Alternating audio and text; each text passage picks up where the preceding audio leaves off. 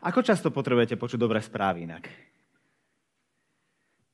Záleží možno aj od toho, že či sme viacej optimisti alebo pesimisti, sangvinici alebo melancholici. Stačí vám tak, že jedna dobrá správička za týždeň? Viac, hej, že, blbé dni. Tak a každý deň jedna správa za deň? Aspoň, jedna dobrá, aspoň jedna dobrá správa za deň. A potrebuje niekto častejšie? Mám pocit, že, že v tej dobe, v ktorej žijeme, telefónov, sociálnych sietí, Instagramu, Facebooku, neustáleho pripojenia, sme sa naučili túžiť po dobrých správach dokonca každú hodinu. Niekedy každú pol hodinu, každú 3 hodinu. Niektorí veľmi závislí, a takých je mnoho vo svete, každú minútu. A, bo po chvíľke nudy čomu rozumej iba zmysluplná práca, alebo škola, alebo čokoľvek, čo robíme, ale po chvíľke nudy nás zrazu začnú svrbieť prsty a ten, a ten telefón vo vrecku na nás začne volať ako, ako veľprsteň na, na Froda v pánovi prstenov. Nasaď si ma, odomkni ma a ukážem ti všetko, po čom túžiš. Ja, že na, naozaj, že to má až takú čarovnú moc niekedy nad nami. Dokonca ľudia, ktorí si zabudnú telefon doma a, a, sú, a sú vonku, cítia sa to volá, že fantomová vibrácia. Hej, v minulosti bola, že fantomová končatina, keď ste boli vo vojne, alebo proste, že vám odtrhne ruku a máte pocit, ako by tam stále bola, proste, že niečo, moz, mozog sa to nenaučil bez tej končatiny ešte žiť, tak proste náš mozog sa ako keby nenaučil žiť bez telefóna. Proste nám vibruje, aj keď tam proste nič nie je. A prečo to ale je? Prečo máme takú túžbu stále refreshovať, potiahnuť tú obrazovku dole, pozrieť sa, či nie je niečo nové?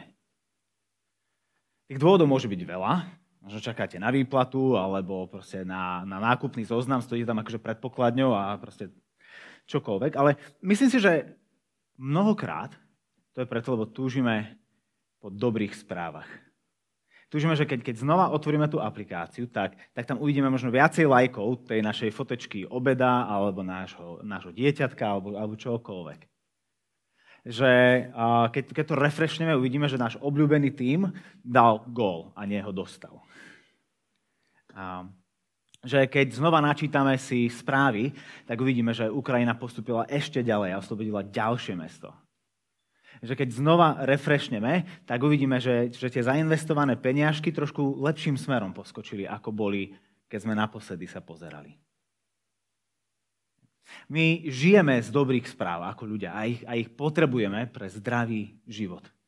Ľudia, ktorí dlhodobo dostávajú iba zlé správy, upadajú do depresie a do beznádeja. A to, a to, a to nie je zdravý život. Potrebujeme dobré správy. Lenže s nimi je to tak, že ich potrebujeme vždy nové a čerstvé. Staré dobré správy boli fajn, ale dnes nepomôžu. Zo starých dobrých správ sa žiť nedá. Ono to bolo úžasné, ako Ukrajina postúpila za posledný mesiac v oslobodzovaní svojho územia. Ale to boli dobré správy vtedy. Potrebujeme ďalšie dobré správy, potrebujeme pokračovať. Z toho sa nedá dneska žiť. To je fajn, že akciové trhy v minulosti rástli. Dnes potrebujú rásť. Dnes žijeme. Dnes máme náklady. A to je fajn, že ten a, môj futbalový tím vyhral pohár minulú sezónu. Ja teraz chcem oslavovať, teraz im fandím. Nedá sa žiť zo starej dobrej správy. Biblia má jednu dobrú správu, volá sa Evangelium, čo naozaj v doslovnom preklade toho greckého slovíčka Evangelion znamená dobrá správa. Keď napríklad evangelista Marek začína svoje Evangelium, tak úplne, že prvé slova, ktoré hovorí, je, že Evangelium Ježiša Krista. Inými slovami, dobrá správa Ježiša Krista. Alebo to, čo voláme, že Evangelium podľa Matúša, Evangelium podľa Lukáša, Marka, Jána, tak v podstate dobrá správa v podaní Matúša, dobrá správa v podaní Jána a tak ďalej. Ale komu je táto dobrá správa určená? Pretože ak ja neinvestujem a je dobrá správa o tom, že trhom sa darí, tak Pre mňa to nie je dobrá správa, pre mňa je to zbytočná správa, nudná správa. Ale preto, kto má zainvestované peniaze, pre neho je to dobrá správa. Ak ja nesledujem futbal a tvoj tím vyhráva, to je pre teba dobrá správa, ale pre mňa je to iba ďalší šum vo svete informácií, v ktorom žijeme. Čiže pre koho je určená táto dobrá správa? Kto ju potrebuje? Hej, pre koho je vlastne evanelium? To je tá otázka. No, mohli by sme si povedať, že tak evanelium je pre neveriacich. To je asi taká prvá vec, ktorú by sme vysypali z rukáva. Veď už len keď spravíme zo podstatného mena evanelium sloveso, evangelizovať, tak to sa nám spája s neveriacimi ľuďmi, proste s, s ateistami, s moslimami, s, proste, s nominálnymi, formálnymi veriacimi. Čiže evanelium je pre nich, pre tých, ktorí, ktorí nepoznajú Boha, aby o ňom vedeli, tí, ktorí nenasledujú Boha, aby ho nasledovali. A to je pravda. Ale môžeme potom uviaznuť v takej predstave toho, že vlastne, že kresťania a veriaci a tí, čo nasledujú Boha, ako by nepotrebovali, nepotrebovali evanelium pre nás tu v nedelu, čo, ak sem chodíte nedelu, čo nedelu, tak my, my nepotrebujeme evaniem. Sme to už počuli, už sme, už sme za tým. Že to nie je to, čo vidíme v písme. Dnes budeme v liste Rimanom, a do ktorého vás pozývam, aby ste si otvorili, ak máte svoje Biblie, alebo tam vzadu na stole sú. Zdenko vám podá, ak zdvihnete ruku. A, a budeme na strane 159, A polovica prvej kapitoly je v podstate takým veľkým úvodom, takým pozdravom. A 15. verš je taký zlomový, v ktorom, v ktorom zrazu Pavol prechádza do, do tých hlavných myšlenok, ktoré sa už budú vynúť zvyškom listu. No v 15. verši hovorí, a tak pokiaľ záleží na mne, som pripravený aj vám v Ríme zvestovať evanelium. Dobre, kto sú to vám? Komu Pavol píše tento list, v ktorom im chce zvestovať evanelium. Čo to je za pohanov? Tak poďme sa pozrieť, čo to je za pohanov v, 5, v 6. a 7. verši. Oslovujú ich, že k ním patríte aj vy, ktorých povolal Ježiš Kristus. Hm.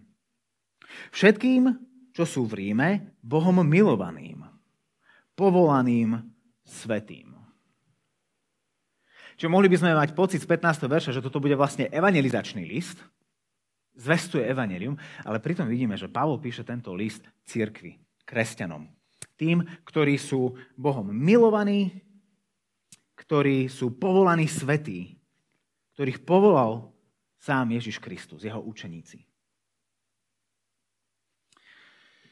V cirkvi máme častokrát pomilanú predstavu o tom, že evanelium je to, čo ťa dostane dnu, ale ďalej kráčaš sám. Evanelium je to, to bránou do života viery, ale keď prejdeš bránou, tak ten zvyšok cesty už ideš po vlastných. Evangelium je vstupenkou, ale to predstavenie, to je na tebe.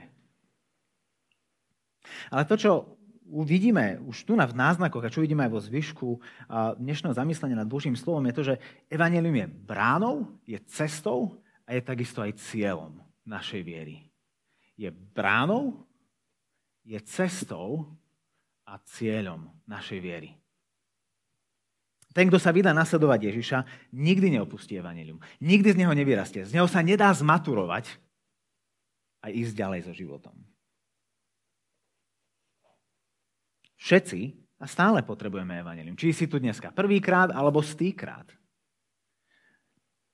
Či si veriaci alebo neveriaci, alebo ani sám nevieš poriadne, kde sa nachádzaš na tom spektre.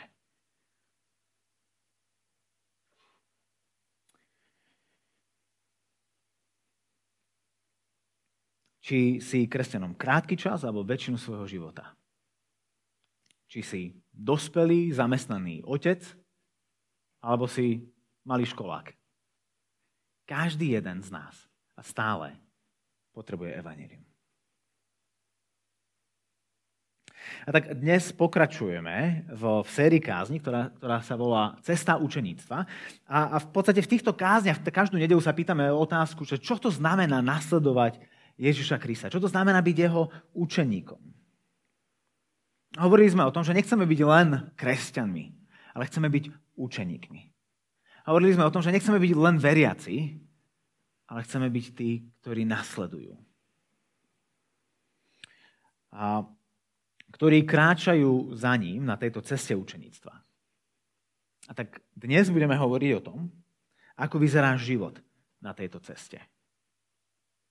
A ako uvidíme, táto cesta je pre každého, aj pre každého je evanieliová od začiatku až do konca. Budeme čítať z Biblie z listu Rimanom, prvá kapitola, verš 15 18. A tak pokiaľ záleží na mne, som pripravený aj vám v Ríme zvestovať evanielium. Veď ja sa nehambím za evanielium, lebo ono je Božou mocou na spásu pre každého veriaceho. Najprv Žida, potom Gréka. Pretože v ňom sa zjavuje Božia spravodlivosť z viery pre vieru, ako je napísané, spravodlivý z viery bude žiť.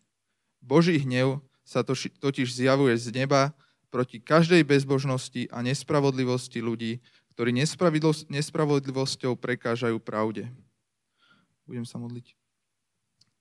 Pane, ďaká ti, že sme sa tu mohli takto zísť ako tvoja rodina a chcem vkladať do tvojich rúk aj tvojho následovníka Mareka, aby si mu dal jasné, otvorené slovo a nám, aby si dal pozornosť a otvorenú, otvorené srdce, aby sme mohli si z tohto zobrať do Eh, do toho, čím my všetci teraz prechádzame a mohlo to byť pre nás eh, prínosné na tejto ceste za Tebou, Pane. Amen.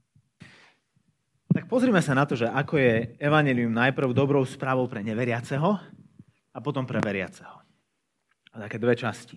Čiže ako je evanelium dobrou správou pre neveriaceho. Apoštol Pavol hovorí v 16. verši, že on sa nehambí za evanilium, lebo ono je Božou mocou na spásu pre každého veriaceho, najprv Žida a potom Gréka. A keď sa tak pozerám na nás, vidím tu Slovákov, vidím tu Ukrajincov, Slovákov zo Srbska a tak, ale, ale nevidím tu žiadnych ani Židov, ani Grékov. A rozhodne nie Židov a Grékov prvého storočia.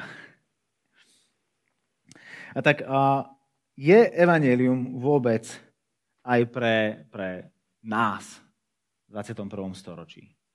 Nie je to vlastne iba príbeh, rozprávka, niečo, čo ľudí vedelo namotivovať a, a združiť v dávnych časoch predvedeckých. Evangelium je pre každého. A je Božou mocou na spásu aj pre Slováka, aj pre Ukrajinca a kohokoľvek iného. To spojenie Žida a Gréka vlastne majú byť také Pavlové zátvorky, v ktorých sa nájde každý. Tak ako keby sme my povedali, že od A po Z. Od nevidím po nevidím. Od východu po západ. Žid a Grék a všetci medzi nimi. Židia boli nábožní. Poznali Boha. Vedeli o ňom, boli vychovávaní, mali tradíciu, mali, mali prorokov, mali sveté písma. Boh sa im zjavil špeciálnym spôsobom. Gréci? Ha, oni mali mnoho bohov, mnoho tradíc, tradícií, mnoho svetých kníh, mnoho kultúr. A to všetko vzdialené od toho, kým Boh naozaj bol. To boli vymyslené božstva. Ale Pavel hovorí, že, že evanelium prichádza ku všetkým. Áno, začína to pri Židoch, lebo im Boh sa zjavil. S nimi Boh vstúpil do špeciálneho vzťahu a cez nich Boh vykonal plán spásy. Keď, keď Ježiš prišiel, prišiel ako Žid. A bol súčasťou židovského národa. Ale tam to malo vždy iba začať. To bol vždy Boží plán, že tam to začne a pôjde to všade. Najprv Žida, potom Gréka. Do, do, do končín zeme. Čiže Evangelium prichádza rovnako ku nábožným aj ku nenábožným. K tým, ktorí sú blízko a tým, ktorí sú ďaleko. Tým, ktorí sú rozumní, ale aj ktorí sú jednoduchí. K malým aj k veľkým. K tým, ktorí sú z veriacich rodín a tým, ktorí sú z ateistických rodín. Evangelium ide všade. Ako každému. Prečo ho ale, ale potrebujú? Prečo je pre niekoho táto dobrá správa dôležitá? V dobrej správe rozumieme väčšinou len na pozadí zlej správy. Bez zlej správy nemáme dobrú správu. A, a tou zlou správou je verš 18, kde Pavol hovorí, že Boží hnev sa totiž zjavuje z neba proti každej bezbožnosti a nespravodlivosti ľudí, ktorí nespravodlivosťou prekážajú pravde. Alebo keď svetý a dokonalý Boh vidí vo svete nespravodlivosť, nemôže konať. Jeho hnev je pripravený sa zjaviť proti každému zlu a zničiť ho. A, a mám pocit, že my v tomto zažívame takú schizofréniu. Na jednej strane to presne to je to, čo chceme, a na druhej strane to je presne to, čoho sa bojíme. Bojíme sa toho preto, lebo vidíme vo vlastnom živote, že tam je nejaká neprávosť, tam je nedokonalosť, je tam nespravodlivosť. A zároveň vidíme oveľa väčšie zlo, ktoré je prítomné v tomto svete, ktoré, ktoré túžime, aby bolo zničené. No tak na jednej strane chceme, že, proste, že nech Božia spravodlivosť príde a nech zastaví vojnu. A tí, ktorí túžia po smrti, nech sú zastavení. Ej, my sme sa strašne dlho nevedeli modliť za Boží spravodlivý hnev, a, a až, až keď začala vojna. Zabudli, zrazu sme začali rozumieť tým žalmom starej zmluve, ktoré, ktoré volajú na Boha, aby prišiel a súdil národy. Tak my sa iba naťahujem nejaké peniažky a, a neviem čo, na, tak jasné, to, to, to nie je jazyk, ktorý do toho pasuje. Ale keď zrazu prichádza nepriateľská armáda, ktorá vraždí, potom zrazu nájdeme jazyk, ako volať na Boha. Príď a súď a buď spravodlivý. Netoleruj viac to zlo, ktoré človek pácha. A tak na jednej strane túžime, aby sa Boží hnev zjavil, aby Boh prišiel a súdil. A zároveň, čo to znamená pre nás? Kde ja ostanem, ak Boh príde so svojou spravodlivosťou? Potrebujeme ochranu. A tak to, čo prírodzenosti človek robí, je to, že sa snaží si vytvoriť svoju vlastnú ochranu. Niečím, čím sa skrie pred Bohom. V týchto pár veršoch Pavol hovorí o Božej moci, Evangelium je Božou mocou a v Evangeliu sa zjavuje Božia spravodlivosť. A miesto toho, aby sme hľadali Božiu moc a Božiu spravodlivosť, my sa svojou mocou snažíme o svoju spravodlivosť. a ňou sa chceme ochrániť pred Božím hnevom, ktorý sa zjavuje proti každému zlu. Keď Boh príde so svojou spravodlivosťou, kto z nás obstojí?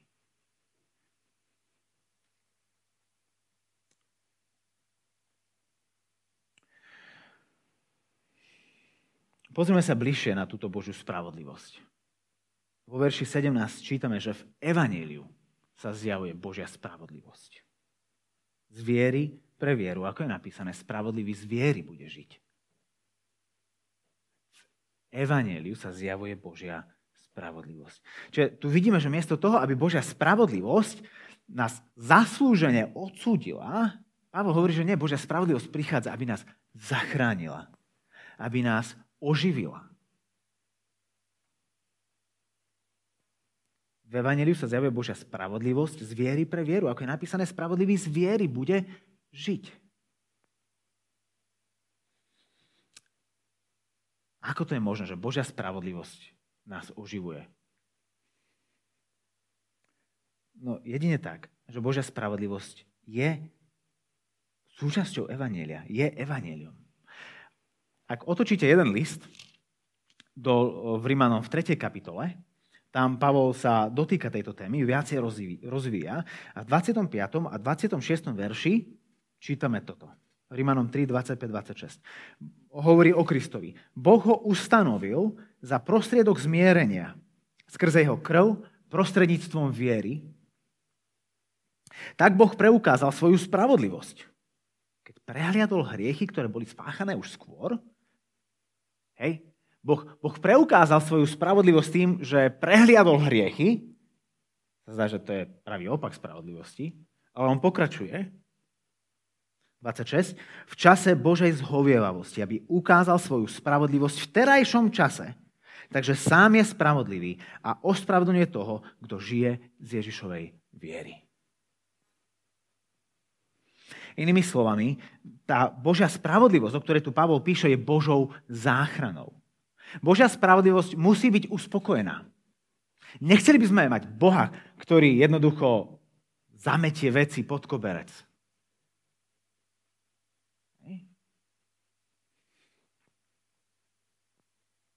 Takisto by sme nechceli mať Boha, ktorý bude tolerovať zlo. A nielen to veľké, ale aj to malé. Lebo on do svojho kráľovstva nevpustí ani, ani kúsok jedu. Jedno klamstvo, ktorému ľudia v záhrade Eden uverili, zničilo celý svet. Boh nedopustí, aby aj to najmenšie klamstvo aj to najmenšie zlo vstúpilo do jeho dokonalého nového stvorenia, ktoré pre nás pripravuje. A tak, aby Boh bol spravodlivý a zároveň nás aj zachránil, aby jeho spravodlivosť nás nezničila, ale práve naopak zachránila, prišiel s plánom spásy. Ježiš Kristus, Boží syn, prišiel, aby on sám na sebe niesol našu vinu a náš trest. Aby on na sebe uspokojil Božiu spravodlivosť. Aby Boh mohol byť spravodlivý a zároveň ospravedlňujúci, ako Pavol hovorí v 3. kapitole. Tak Božia spravodlivosť potom tam neprichádza, aby nás zahubila, ale naopak, aby nás oživila. Lebo trest spočinul na inom. Tak keď Boh k nám prichádza o svojej spravodlivosti, tak, tak nás v skutočnosti oživuje. Ak vierou prichádzame ku Kristovi, budeme žiť. Pavol cituje v 17. verši starozmluvného proroka Habakuka, ktorý žil ešte asi 600 rokov pred, pred eh, Pavlom. Čiže 2600 rokov pre nás dozadu. A Habakuk už vtedy povedal, a Pavol to iba zopakoval, a my to opakujeme dnes, spravodlivý z viery bude žiť. Ale z akej to viery bude spravodlivý žiť? Z viery v koho? Z viery v čo? Dneska veľa ľudí žije tiež z viery. Dúfame, že bude lepšie. To tak malo byť. Všetko sa deje z nejakého dôvodu. Hej, aj, aj dneska stále žijeme z viery. Ale je to tá viera, o ktorej Habakuk písal? Kebyže čítame ešte Habakuka, tak tam zistíme, že, že predtým a potom sú opísané veľké Božie skutky, ktoré Boh hovorí, že jedného dňa naplní. Aj napriek tomu, že Izrael bol tesne predtým, bol krátko predtým, ako mal ísť do vyhnanstva, do exilu, lebo Boh ho súdil, jeho hnev sa mal zjaviť proti hriechom Izraela, ktoré pachli hrozné hriechy. Boh povedal, koniec, tak, takto môj ľud, ktorý nesie moje meno, nebude ďalej žiť. Aj napriek tomu, že Boh pripravil pre nich súd, Boh hovoril veľké veci o tom, ako on stále dodrží svoj sľub, ako on prinesie záchranu, a očistu a obnovu jeho ľudu a celého sveta. A Habakuk hovorí, spravodlivý z viery bude žiť. Z viery v tohto Boha a jeho slova. Že bez ohľadu na to, čo sa deje, on svoje slova, slovo dodrží, on svoje slova naplní. A pre nás platí to isté. Viera v Bože slovo, že on svoj sľub naplní že On nás zachráni, že slova Evanelia sú spoľahlivé. Našim odvekým problémom je to, že sa snažíme svoj, že sa snažíme zaslúžiť si Bože prijatie svojou vlastnou silou a spravodlivosťou. Ak budem morálnym a dobrým človekom, Boh ma istotne príjme. Ak budem o trošku lepší, ako keď idete na diálnici a idete rýchlejšie, ako by ste mali. Ak idete stále pomalšie ako ten pred vami, tak akože ste v sufu. Jeho, jeho, jeho namerajú, on zaplatí a vy ďalej. A ako keď vás naháňa medveď, nemusíte byť najrýchlejší, stačí byť druhý najpomalší. Hej. Tak možno, ak, ak nebudem najhorší na svete, ale budem proste niekde, sa budem aspoň trošku snažiť, možno Boh ma nechá. Ak, ak budem viacej spravodlivý ako nespravodlivý, tak Boh to nejako sčíta, odčíta, aby to sedelo. Snažíme sa vlastnou silou dosiahnuť vlastnú spravodlivosť. Ale čím viac sa snažíme, tým viac častokrát iba prehlbujeme to vlastné uvedomenie si toho, že to nestačí. Že sme sami nedostatoční. A tak sa potom snažíme znova. A ešte viac. A ešte tvrdšie. Iba aby sme objavili, že tá diera je ešte väčšia, ako sme si mysleli.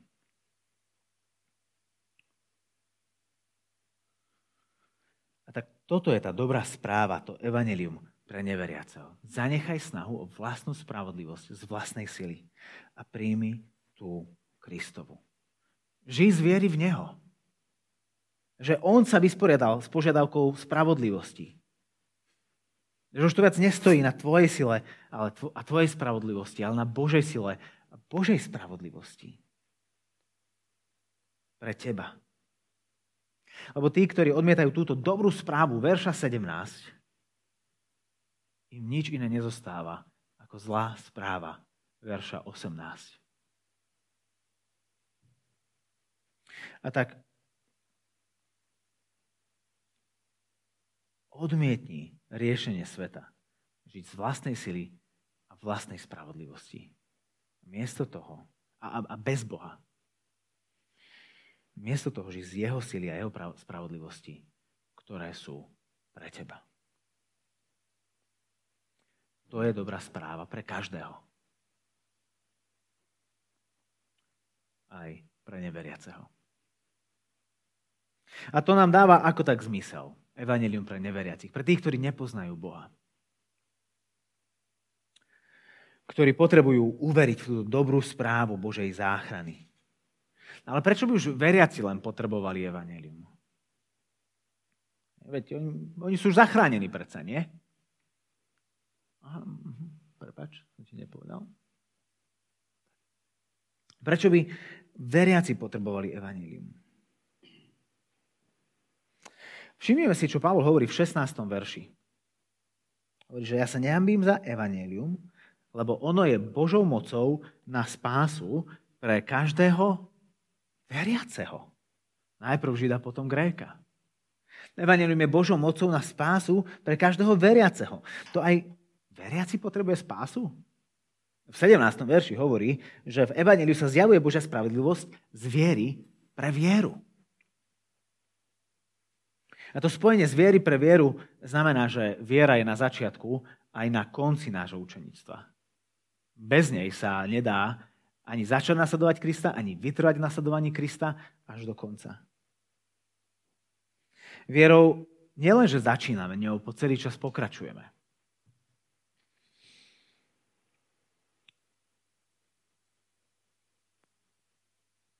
Z viery pre vieru. Ono by sa to dalo takisto aj preložiť z viery do viery. Krok za krokom. Viera je v podstate pravá a ľavá noha v tomto verši Ježišovho učeníka, ktorý každý krok, ktorý robí za Kristom, robí vierou. Z nej nikdy nevyrastieme.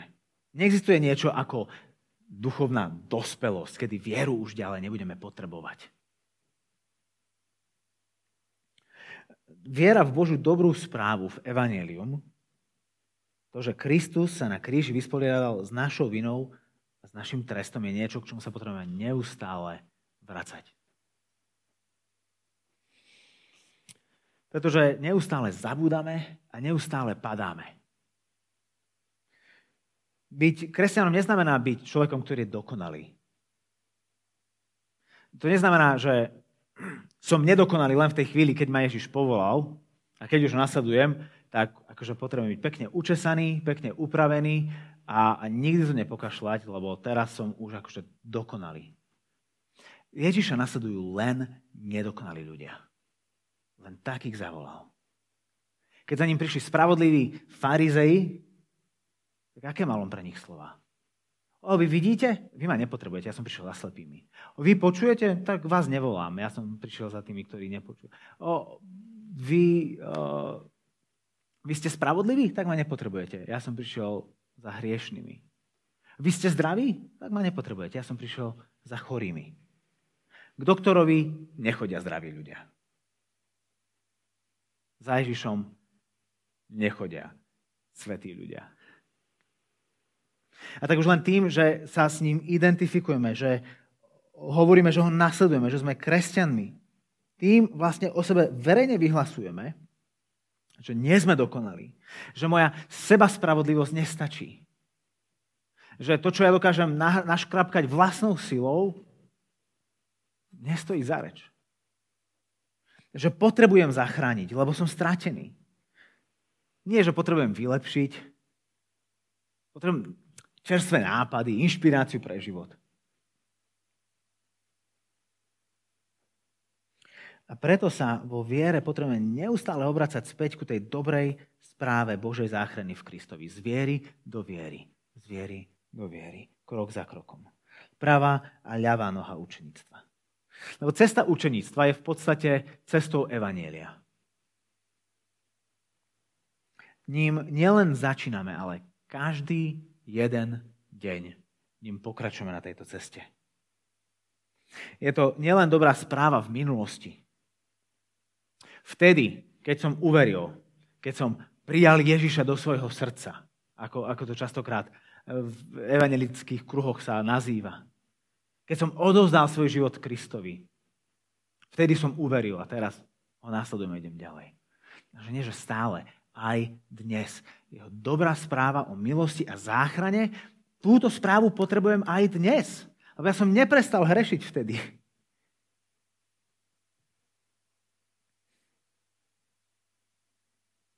Boh ma neprijal a nemiloval len vtedy, keď som dával veľké sluby, ako budem nasledovať.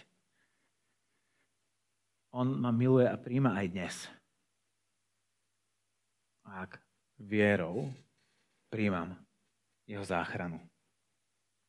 Lebo dnes potrebujeme dobrú správu. Včerajšia dobrá správa, dobrá správa, keď si mal 15 rokov alebo 22 rokov, tá ti nepomôže, ak ju nepočuješ aj dnes. Tá neporazí sklamanie, vinu a hriech dnešného dňa a zajtrajšieho. A tak Pavol cituje starovekého proroka a hovorí, spravodlivý z viery bude žiť. Nie zo svojej spravodlivosti. Keď si spravodlivý, prečo by spravodlivý nemal zo svojej spravodlivosti žiť? Lebo to nie je jeho spravodlivosť, ale je to Božia spravodlivosť, ktorú mu Boh dáva. To je jeho spravodlivosť, ktorá nás zachraňuje. Spravodlivý, ktorý z viery v Neho bude žiť. Preto stále žijeme z viery a vo viere. Preto nedelu čo nedelu sa tu vraciame k jednému a tomu istému. My tu nehovoríme nič nové. Nespievame nové piesne. A keď sú aj nové piesne, sú stále o tom istom. No, to je presne to, čo celý týždeň zabúdame. To je to, voči čomu potrebujeme opäť naštelovať a naladiť svoje životy. A nie len v nedelu, ale deň čo deň. Lebo deň čo deň zabúdame. Potrebujem deň čo deň bojovať s našou pokrútenou tendenciou začať evaníliom, ale potom veľmi rýchlo pokračovať po vlastných. A ak ste ako ja, tak ešte možno aj to každé ráno začnete evanílium, evanílium, ale na obed alebo po obede, po prvom neúspechu, zrazu ja to musím dať dokopy. A zabúdam to, ako som začal. Evangelium nechávam za sebou. Potrebujem si ho neustále opäť pripomínať. Evangelium je z viery pre vieru. Od A po Z, od prvého kroku až ten posledný. A ako následujeme Krista, naša pravá a ľavá noha potrebuje chodiť po jeho šlapajách. Po stopách Evanielia. A tak, veriaci brada, veriaca sestra, nezabúdaj, na evanelium. Neprestávaj veriť. Lebo potrebuješ počuť dobrú správu evanelia rovnako naliehavo ako tvoj neveriaci sused alebo kolega. Rovnako naliehavo. Ho potrebuje počuť Žid aj Grek, čo, čo sú blízko aj ďaleko.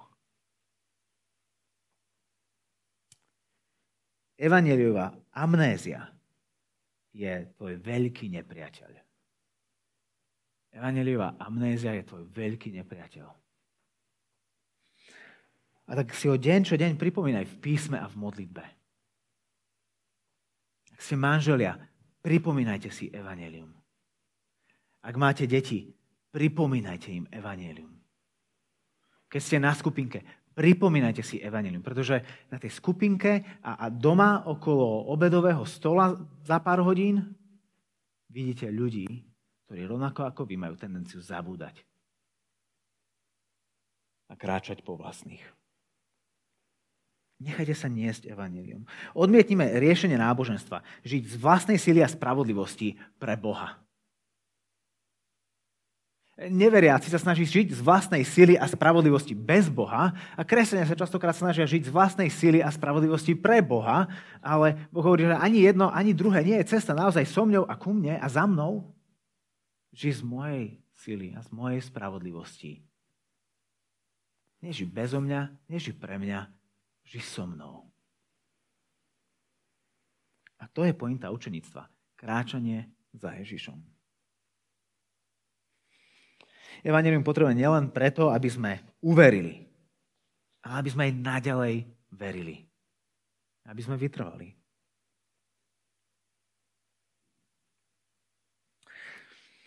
A tak ako, ako ľudia, ktorí žijeme vo svete, v ktorom je veľa zla okolo nás, a, a posledné roky ho iba jasnejšie a jasnejšie vidíme,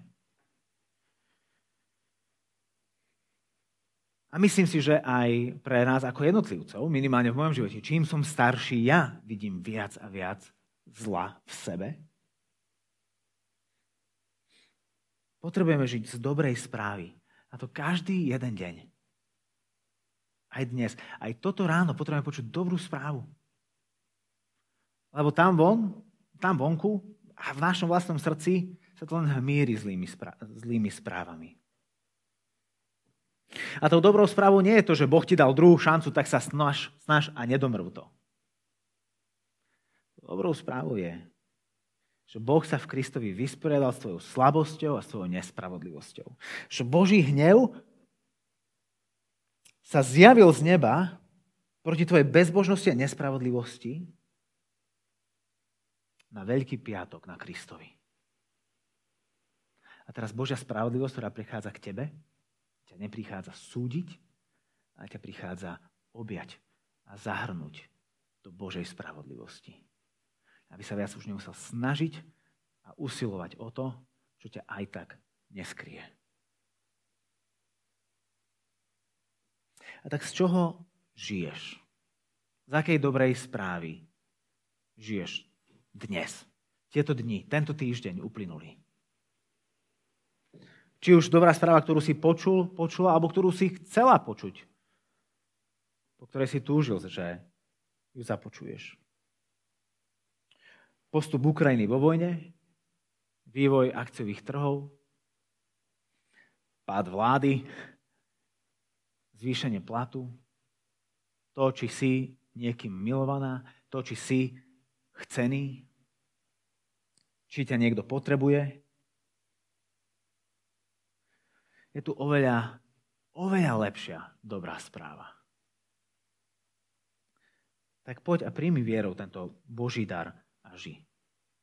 Ak nevieš ako, kľudne po bohoslužbe prídi za mňou alebo za inými, ktorých vidíš, že, že kráčajú po tejto ceste učeníctva za Ježišom. A, a spoločne budeme spoznávať túto evaneliovú cestu. Ako spolu nasledujeme Ježiša z Nazaretu. A tak nasledujúcich pár minút môžeme rozmýšľať týmito otázkami. A nielen týchto pár minút, ale, ale kľudne celý nasledujúci týždeň. Možno dneska pri obede si kľudne cvaknite tie, tie otázky. Pri obede sa môžete rozprávať. Večer, keď sa modlíte, sa môžete zdieľať. Na skupinke, skupine, keď sa stretnete. Z akej dobrej správy žiješ tieto dni? A ako konkrétne chceš tento týždeň bojovať proti evanieliovej amnézii. Strávame pár chvíľ v takej tichej reflexii alebo modlitbe. Potom sa pomodlím a budeme pokračovať chvále Pána Boha piesňami. Bože, vyznávame, že našou ľudskou tendenciou je z vlastnej sily sa usilovať o vlastnú spravodlivosť. Ale chvíľke úprimnosti vieme a vidíme, že sú len handry, ktoré nás neskryjú pred Tvojou spravodlivosťou, pred Tvojou svetosťou a dokonalosťou.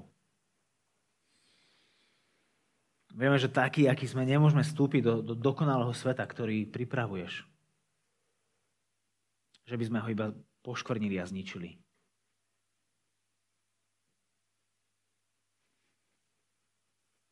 A tak chceme, chceme vierou sa, sa pritisnúť a, a držať Krista. Ďakujeme ti, Ježiš, za to, že ty si na, na, na svojom kríži vymenil svoju spravodlivosť na našu nespravodlivosť. Si vymenil svoju slávu za našu biedu.